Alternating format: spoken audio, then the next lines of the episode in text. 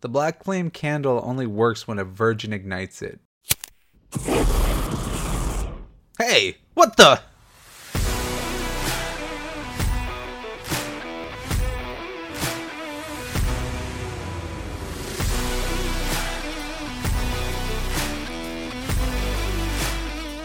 Hello, ghouls, goblins, and all you bad witches. Welcome to another spooky episode of Post Credits with Gil Garcia. We are halfway to Halloween, and to celebrate, we are going to review Disney's holiday classic, Hocus Pocus. Hocus Pocus was a highly requested film, and I'm happy to finally bring it to you with my review today. Before we get to Act 1, I want to thank everyone for their birthday wishes. This Saturday, I went to Disneyland for the first time in over 10 years it was amazing. I had such a blast over there. It was the first time I got to experience Galaxy's Edge, the Haunted Mansions Halloween special, and the new additions to Toontown and stuff. There's so much that has changed with the Disneyland theme parks that it was kind of eye opening to see everything with a fresh new perspective. While I was there, I crafted my own lightsaber, I drank from the Mos Eisley Cantina. I got to experience everything again like I was a kid, and it was amazing exhausting but amazing. I think I ended up getting home on Sunday at about like 1 a.m. in the morning. I was dead tired. Yesterday, I would have normally recorded my episode, but I was so beat down from Disneyland on Saturday that I needed a day to rest up and just to casually relax. My my joints and my hips were completely sore. It was it was insane. But uh, anyway, thank you guys once again for all the birthday wishes. It was a really awesome weekend that I had here. But sadly, I have to snap back to reality and get back to work. So today's episode will be focused only on Hocus Pocus. I may or may not reference the sequel, but I think it's best that we table that discussion for next year. So next year we will do Hocus Pocus 2 for Halloween. How about that?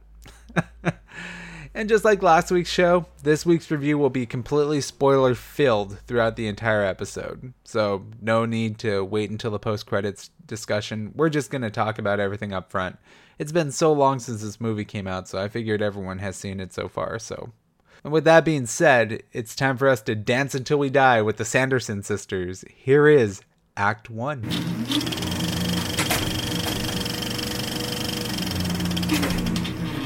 All right, in 1993's Hocus Pocus, a teenage boy named Max and his little sister move to Salem, where he struggles to fit in before awakening a trio of diabolical witches that were executed in the 17th century. Hocus Pocus is directed by Kenny Ortega, most notably known for High School Musical and Michael Jackson's This Is It, and it's written by David Kirschner, Mick Garris, and Neil Cuthbert. Kirschner was known for doing the animated films American Tail and Fievel Goes West. Mick Garris is known for writing Hocus Pocus 2, and Neil Cuthbert wrote Mystery Men and The Adventures of Pluto Nash. That's any indication of what we're in store for here today. Uh, the cast includes Bette Midler as Winifred Sanderson, Kathy Najimy as Mary Sanderson, and a horse as Sarah Sanderson. okay, that's a bit mean. Sarah Jessica Parker plays Sarah Sanderson. we also have Omri Katz playing Max, and then there's also Vinessa Shaw as Allison, who has acted in movies like 310 to Yuma and Eyes Wide Shut. Now, a little bit of a backstory on my personal life. It wouldn't be right to do a review of Hocus Pocus without mentioning that I grew up in a house with three sisters. Need I say more? this movie was a holiday tradition, like the rest of the 30 Days of Halloween marathon on ABC Family, including like Halloween Town and Don't Look Under the Bed, things of that nature. so, despite having to sit through many of my sister's favorite girly shows and movies, you know, things like the movie Grease, uh, the soap opera Passions, the Nickelodeon show Degrassi, I actually really enjoyed Hocus Pocus growing up.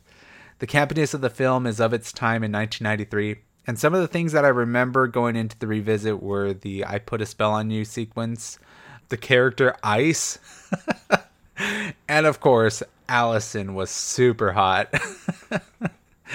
so, amongst the other media that I was subjected to from my sisters, I actually didn't find this one bad.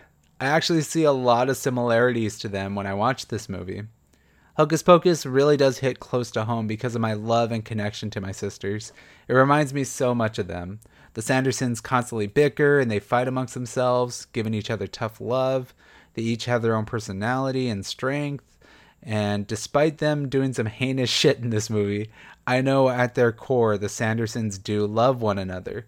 And like my three sisters, if you girls are listening to the show, I love you all very much. But still, I will never forgive you guys for making me listen to the the Grease soundtrack hours on end. uh, just kidding, but good times though. So it's kind of fitting that I got to watch this movie the weekend after my Disneyland visit there were dozens of people all day that were wearing Hocus Pocus t shirts, and I think at one point I did see three girls cosplaying as the Sanderson sisters walking around Main Street, which was kind of cool. Very befitting of what I was going to be discussing today. It's a little underwhelming to say that the movie has a cult following because people love this movie passionately. They're dressing as these characters at theme parks. I think even Salem, Massachusetts holds a parade every year themed to this movie in particular. There's a huge, large number of people that are passionate about Hocus Pocus. This isn't just a Disney movie, this is an actual iconic ritual for the Halloween season for a lot of people.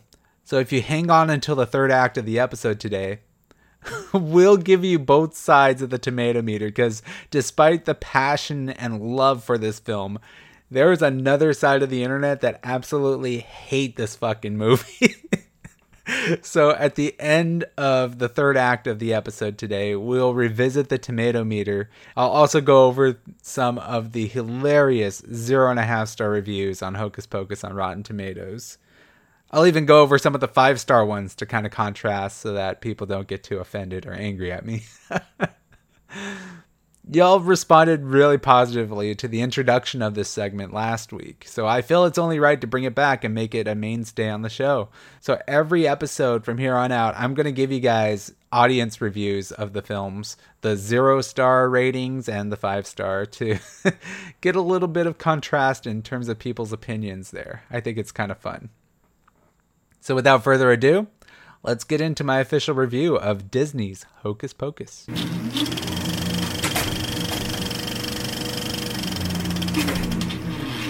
As I did with Hereditary last week, I will structure my review by going over some of the key plot points in the film as we progress along.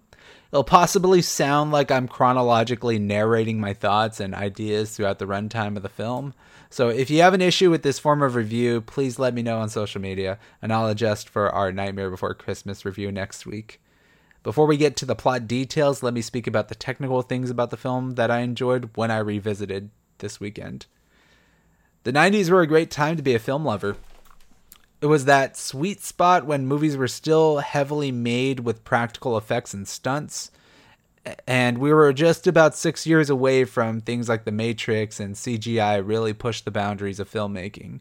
So this movie kind of benefits from being made right before the CGI transition. Things like Billy the Zombie's head getting kicked off his body, Binks getting tragically run over, and Sarah Jessica Parker's lullaby over the city of Salem wouldn't work so well if it was made in the 2000s with the 2000s computer effects. There's a lot of practical filmmaking here that makes it feel a lot more personal and a lot more realistic, in my opinion. Now, of course, there are limitations to this practical filmmaking. Shots of the sisters sucking the life out of Max and Emily look a bit silly since the editors had to put on a transparent layer above the actors to make it seem like the potion was making them vulnerable to the witch's magic. But none of this really bothered me. It does make me appreciate the way that they crafted this movie a little bit more. It's definitely a relic of the time, and they did the best with what they had. The wire work for Bette, Kathy, and Sarah flying over the cemetery is nicely done, despite looking a bit outdated. You could tell that the shots were filmed on a soundstage. In fact, it oddly fits in well with the personal atmosphere of the story.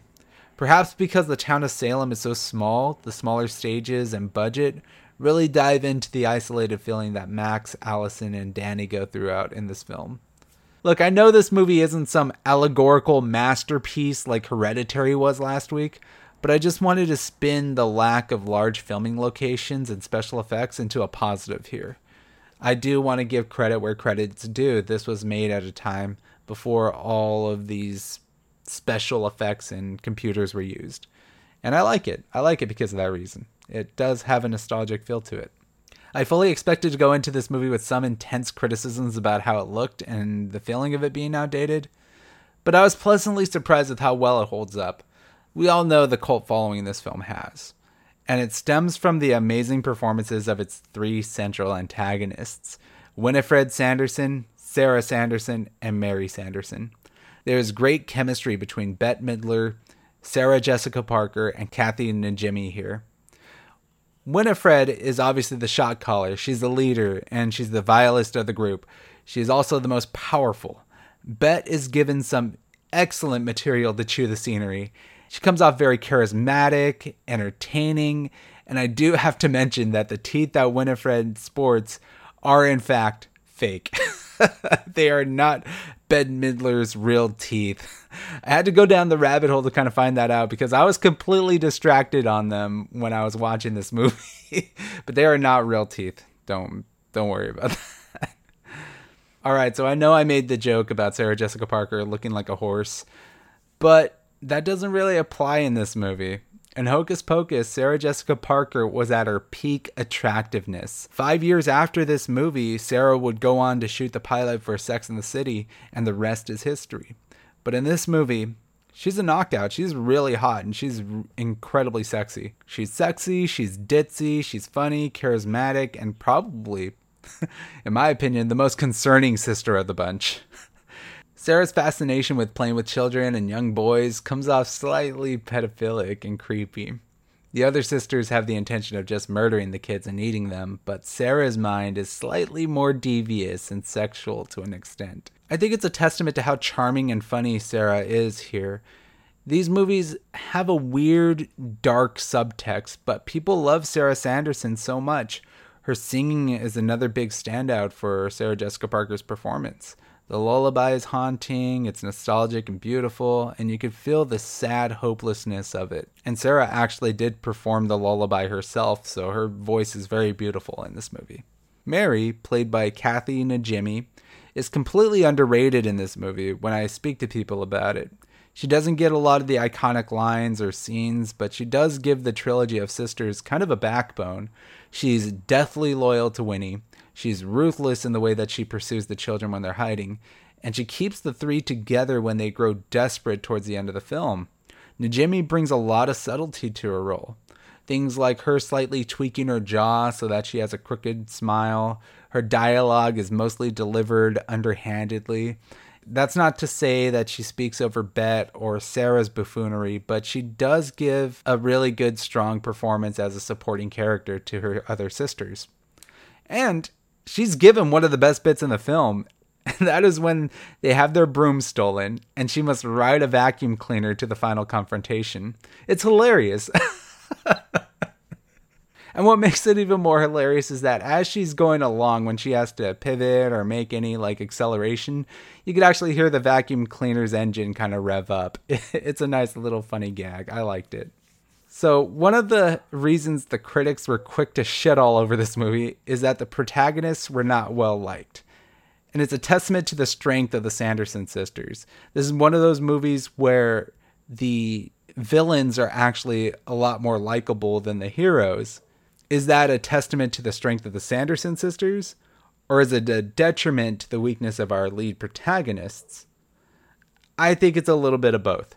The movie starts off strong with the revenge tale of Thackeray Binks trying to stop the sisters from killing his younger sister Emily.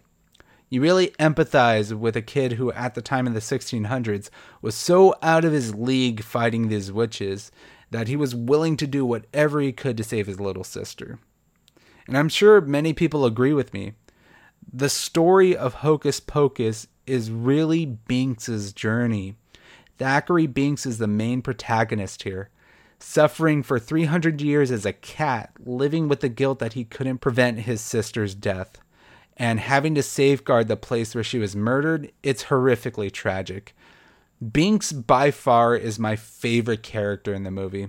And it's not just because he's an adorable little cat, although that does help too, but it's because there's a great sense of sadness and grief to him. And as we get further along the story, we finally see that he's able to reconnect with someone the way that he used to connect to his sister Emily, and that is his bond with Danny, Max's little sister. It's a sweet plot point of the movie, and the dynamic between Danny and Thackeray is one of the most endearing parts of the film. Danny, played by Thora Birch, is brash, a little rude at times, but means well for her big brother. Thora is another standout in this movie for me. Her acting comes across as sincere and delightful, showcasing some profound strength and some naive vulnerability. My favorite scene of hers was nearing the end of the film when she is captured by the Sanderson sisters as they prepare their potion. Birch, as Danny, tells Winifred that she can suck the life out of every kid in Salem and she still would be the ugliest person alive. It's surprisingly well delivered and well acted for an eight year old. I, I really do like the way that Thora Birch acted in this film. It's a wonderful kid acting performance, and kudos to her. Now, how could I go about talking about Hocus Pocus without referencing the big musical number? I put a spell on you.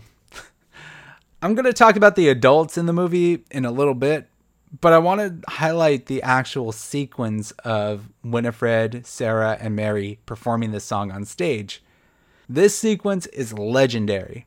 It's this particular moment that the entire cult following is based around. Bette Midler's rendition of the song is catchy, unique, and it's performed with all the force and power of a two-time Golden Globe winning actor. And I really love this this scene in the movie. The kids are in a rut since they are being hunted by Billy. Meanwhile, the Sandersons are taking their parents out of the picture. It's by far the best scene in the movie because of its fun, energetic, and iconic nature. I love what they did here. And this is kind of a testament to the director's strengths and why he got High School Musical 3. Kenny Ortega does a really good job here. Nostalgia does play a huge factor of my enjoyment in this movie, and I think that comes from the trick or treat portion of it. We get a lot of neat little details and cameos that make Salem stand out as an authentic Halloween town. The late greats Gary and Penny Marshall make an appearance in the movie. Gary is dressed as Satan, meanwhile, his sister Penny, who plays his wife in this movie, wearing hair curlers and being mistook for Medusa. The hilarious bit of this cameo is that the sisters, who have been to hell before, refer to him as master in front of his wife. it's so bizarre but there's a little bit of dopamine that sparks in my brain when Mary Sanderson sits down on the couch, watches that commercial of the baby wheeling around the living room. I remember that commercial a lot, despite the fact that I was like five or six years old when it aired. But it's weird. I just remember that iconic commercial and the music that plays during it. and this bit of the movie is really fun. Part of the reason why I like this part of the movie is because it showcased a lot of costumes that kids were wearing at the time some of which were actual intellectual properties owned and not owned by Disney. Here's a few of the costume cameos that I caught when I was watching it. The first of which is Mrs. Potts, known from Beauty and the Beast. A little girl walks up the steps of Gary Marshall's home dressed as the iconic Beauty and the Beast character. We also get Sonic the Hedgehog, Michael Myers, surprisingly. There's also a Queen's Court card you know, from the guard that's in Alice in Wonderland. Someone's dressed up as one of those guards. I saw the Cowardly Lion from The Wizard of Oz. And then, of course, Max and Danny's mom dresses as Madonna at the Halloween party. I'm honestly kind of shocked some of these didn't get flagged or that Disney had the rights to even put them in the film in 1993, but I'm glad they did. It really did bring me back to when I was a kid and I dressed as Genie from Aladdin for like two or three years in a row. so, enough gushing. As I do with all my reviews, especially for the films that I like, I want to dive into some of the things that stood out to me negatively about Hocus Pocus. To kind of balance things out, you know? Your enjoyment of Hocus Pocus is going to hinge on your connection to Max and Allison. And this is where I have to knock the film down a grade. Although I do remember fondly familiarizing myself with Max, I don't know if he's as heroic as he appears to be. His entire motivation is to impress the girl he met in class that same day. Her yabos. are all that he thinks about. And even when he's alone, he's in his room humping his pillow or whatever, he's thinking about Allison. sure, by the end of the film, he saves Allison and Danny by drinking the potion himself, but I still feel like Binks is the real hero here. Binks is by far more entertaining to watch and engage with, and Max sort of stumbles his way into the heroics of the movie. I don't think it's Omri Katz's fault for being the weak point of the film, but he did the best he could with his material. But when I think of Hocus Pocus, I don't gravitate to Max. Max isn't what I remember about this film. I think about the Sanderson sisters, and that's sadly to the detriment of Max's character. He is overshadowed. Allison, she was a major crush of mine growing up. I had the mad hots for her yabos like Max did. but I don't know if the romance in this film is earned per se. Especially when you contextualize that this all happens within just 24 hours of them meeting each other for the first time. it's especially hilarious that she's strung along for the plot because Max and Danny walk into her parents' Halloween party uninvited. They just open the front door and go in for candy, and then she just magically is there to go along for this adventure. I don't think Allison really does much in terms of helping the team, also. In fact, she almost cost them everything. Now, I say that because I have reason to believe that the film was originally intended to end with the Sanderson sisters being trapped and destroyed inside of the furnace at the high school. It seemed like a natural ending for the film since the events of Halloween were long over at the point that they get fried. But to pad the runtime of the film, a new plot point was spruced up after the sisters are decimated. Allison and Max are about to share a kiss when they decide to try to use the Sandersons' witchcraft to help Binks. Opening the book at the last second by Allison signals to Winifred where she needs to go to complete her potion. So, in a way, Allison fucks everything up at the end. the final act could have just been avoided had Allison just went home and left Binks alone, but she had to open the book. She felt sorry for the little kitty. Sadly, that isn't the only plot hole that affected me during this revisit. By the closing 10 minutes of the picture, Winifred has brewed her potion. She has Ice and Jay caged up. Danny is tied to a chair, and they have to force her to drink the potion. Allison and Max manage to get Danny free. They spill the potion, and the witches seemingly are defeated. However, there is just enough potion left for one person. Now, this would be enough life force, as told by the story itself, to allow the sisters to live through the morning. And Sarah, her only brilliant moment in the film, clearly indicates to Winnie that they can just use Ice or Jay, or even one of the hypnotized kids that are walking into the witch's cabin, as the sacrificial person to give them life for at least another day. But Winnie doesn't listen, and she insists on killing Danny, Allison, and Max. Talk about fumbling the bag. Winnie, you can easily kill them after you survive the morning. It makes no sense to go after them when you have the solution walking right to your front door right there. I wouldn't call this an oversight by the writers since they did have Sarah bring it up in the dialogue to Winnie. So I'll just chalk it up to being an unnecessary contrivance to find a finale they liked. I still think the ending with the skull would have worked better if they paced it out a little bit more, but it is what it is. A couple other notable things that I disliked about this movie. They're minor, but they are worth mentioning. And I talked about it during the segment where I gushed about the I put a spell on you sequence. Let's talk about the fucking adults. the adult characters in this movie are insane. I get that this movie is intended to be made for children, but why did every adult character in this film have to be a completely dismissive asshole? And this doesn't just happen after Winnie puts a spell on them. Max's dad and mom clearly don't listen to their kids when they're panicking well before Winifred steps on stage. It's just them being pieces of shit. A good set of parents would have at least taken them home or discussed it with them in private, but no.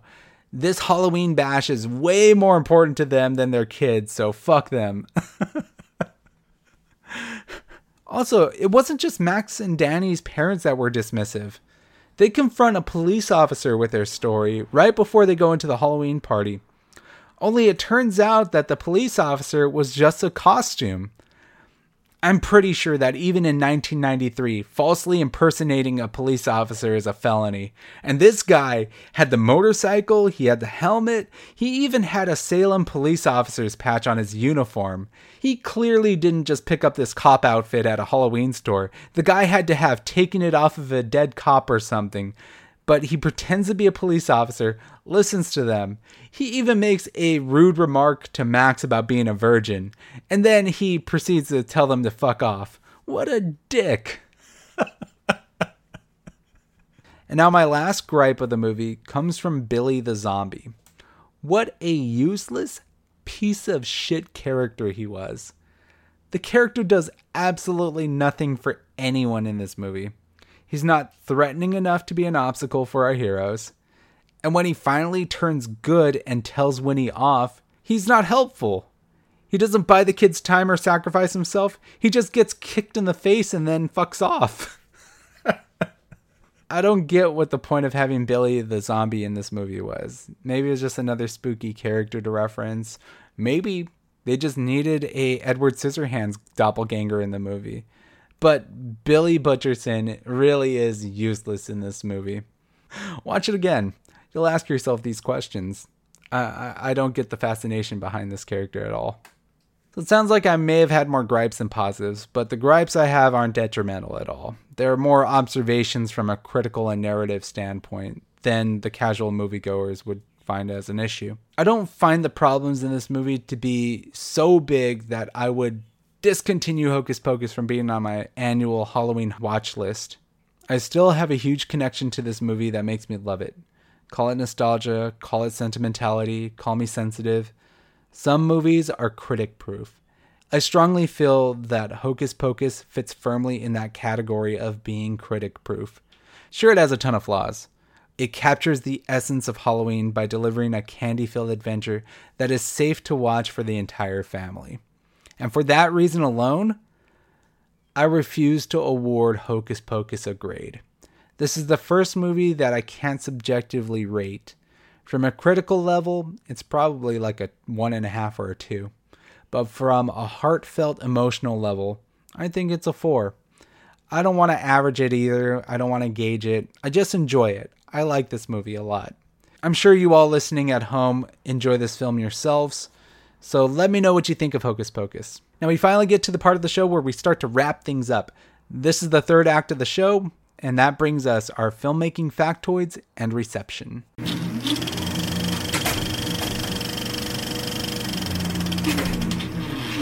Circling back around to the reception this movie received and its cult status, let's take a look at how it fared on Rotten Tomatoes. Currently, Hocus Pocus scored with critics at 40% rotten, Meanwhile, audiences disagreed, scoring it a 71%. The critic consensus states harmlessly hokey yet never much more than mediocre. Hocus Pocus is a muddled, family friendly effort that fails to live up to the talents of its impressive cast. So, to pile on to what the critics said, let's check out some zero and a half ratings on Rotten Tomatoes, eh? starting with MB Mirkwood, who says, Maybe you need to have seen this as a child.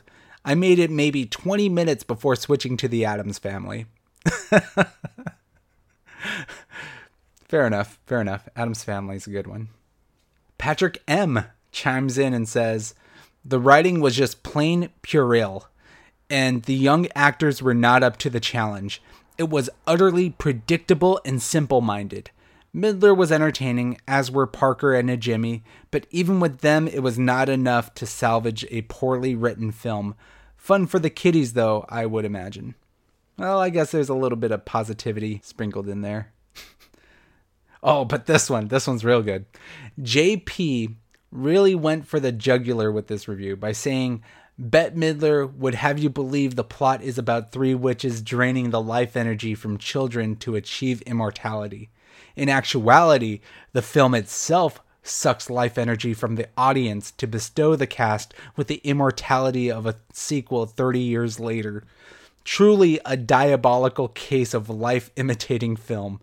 amongst the worst films ever made anywhere by anyone in any language. Zero and a half stars. Jesus, man. Did someone from the cast touch you? It's not that bad, dude. It's not that deep. I don't get why he felt so offended by this. That's that's crazy to me. but of course, I'm not going to read them here, but if you look up the audience reviews, it seems as though a lot of the people downvoted Hocus Pocus 1 thinking it was Hocus Pocus 2.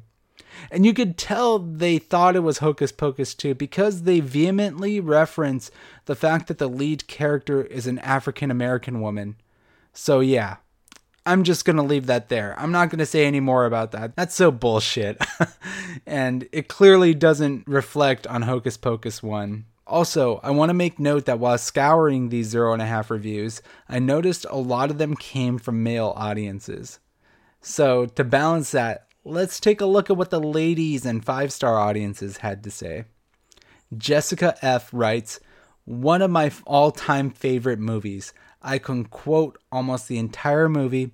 Definitely a cult classic that is a must watch for everyone. Maddie R then goes on to reiterate and says that with a bit of hocus pocus, this movie puts a spell on you. A delightful Halloween movie. See, it's not all dour and gloom, right, JP? and this is my favorite review, coming from Tanae M. This cult classic has spawned Hocus Pocus 2, which does not deserve to be review bombed, and the newly announced Hocus Pocus 3. I don't understand how this movie has 38%. The dynamic between Dani and Max is my favorite, and Binx always breaks my heart. I agree, Tanae. I agree. Binx broke my heart as well. Well, I hope you all enjoyed this audience insight into the weird, divisive nature of Hocus Pocus. I was surprised to discover how many people actually hate this movie with a passion. now, there's one last thing to do before we call it a week. It's time to go over some filmmaking factoids for Hocus Pocus. This first one is a real shocker, but we talked about Billy Butcherson, played by the famous monster actor Doug Jones, who is known for Hellboy and The Shape of Water. During a 20th anniversary screening of this film, Doug Jones revealed that the moths that came out of his mouth at the end of the film are real. They were not CGI. In a 2018 interview with Bloody Disgusting, the makeup and special effects designer Tony Gardner said that the actor wore a mouth rig, which was a latex pocket attached to the dentures that blocked off Jones's throat to make the moths come out. There was a small hole punched in the very back of the pocket so that Doug could cough some air through it.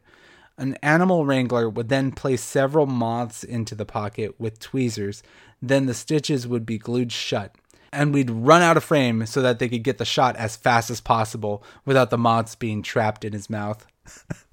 Pretty fucking crazy. But that just goes to show the practical nature of these effects back in the day. I love practical filmmaking and what people had to do back in the day to get a simple shot like Billy Butcherson slicing open his mouth to be able to speak to Winnie. That was pretty cool. Sarah Jessica Parker has said that she found that being in the flying broom harness was so uncomfortable that instead of being lowered back to the ground during the extended downtime between shots, she would stash a copy of the New York Times in her person to read while she was remaining suspended in air. Oh, this one was really interesting. The role of Max Dennison was originally offered to Leonardo DiCaprio. Imagine Hocus Pocus starring Bette Midler, Sarah Jessica Parker, Kathy Najimy, and Leonardo DiCaprio. That's insane. Sadly, Leo had to turn down the role because he was set to appear in What's Eating Gilbert Grape that same year. Here's what's really cool the city of Salem, Massachusetts used the film as a theme for the opening parade of their 2018 Haunted Happenings to coincide with the film's 25th anniversary the local National Park Service office made a doll of Winifred dressed in one of their uniforms, while the Saltonstall School made a float based on Thackery Binx. Pretty cool. You can find pictures of that online. I like the little Thackery Binx cat float. It's kind of cute. During a February 10, 2008 interview on the BBC show Breakfast, Bette Midler stated that this was her favorite of all her films. Pretty large testament considering that Bette Midler has been nominated for two Academy Awards and has won two Golden Globes. Here's a cool one. Rhythm and Hues, a CGI company who created the CGI Thackery Binx, went to great lengths to ensure that the facial features of the kitty were an actual cat. The studio found it a bit too realistic, notably the fangs on the teeth, and felt that Binx might have been too scary and sinister in initial viewings. To make him appear friendlier, Rhythm and Hues made his fangs smaller and less pointed. That's kind of cute. As you guys know, I love cats, by the way. Disney bought the script in 1984. They then sat on the project for eight years and the original title of this movie was Disney's Halloween House and was supposed to be a much darker and scarier film. Rumors that Disney considered turning it into a made for TV movie at one point had spread over the internet, but have not been confirmed by the cast or crew. I don't think this movie would have had the same effect if it was called Halloween House instead of Hocus Pocus. Sean Murray, he played the human version of Binx. An actor Jason Marsden, not James Marsden, voiced the character, both in his human and feline forms.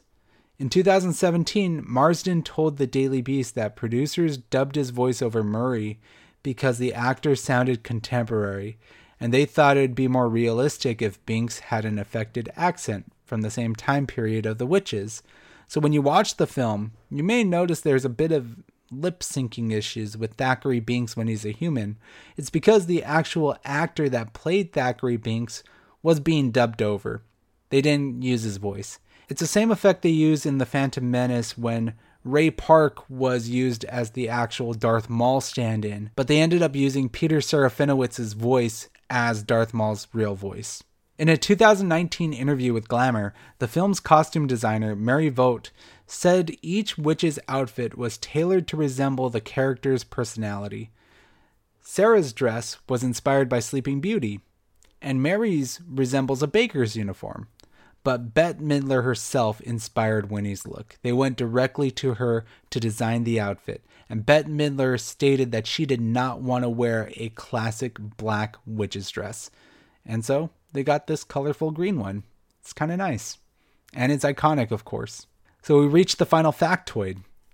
A sequel book was released in 2018 and revealed Jay and Ernie's fates. They were eventually rescued, and one boy went on to become the principal of a local high school. The other became a park ranger so he could join search and rescue ops, with the goal of helping lost and trapped people, since he knew firsthand how it felt to be in such a situation. I always kind of wondered what the hell happened to Jay and Ice. They never showed them getting out of the cages. In fact, in the mid credit scene, they're still in the cages when the credits are rolling. but apparently, the sequel book that released in 2018 gave us definitive closure that they did survive. and with that, my friends, we have come to the conclusion of today's episode. We still have a lot left on the table to discuss for next year when I review Hocus Pocus 2. But for now, we lay the Sanderson sisters to rest in 2023. Thank you all for listening. You can find the show on Apple Podcasts, Spotify, and YouTube. And you can follow the show on social media. On Instagram and Twitter, the username is PC with Gil. We'll return next week to crown a new Pumpkin King with Tim Burton's The Nightmare Before Christmas. And as always, I'm Gil, and I ask that you go catch a movie.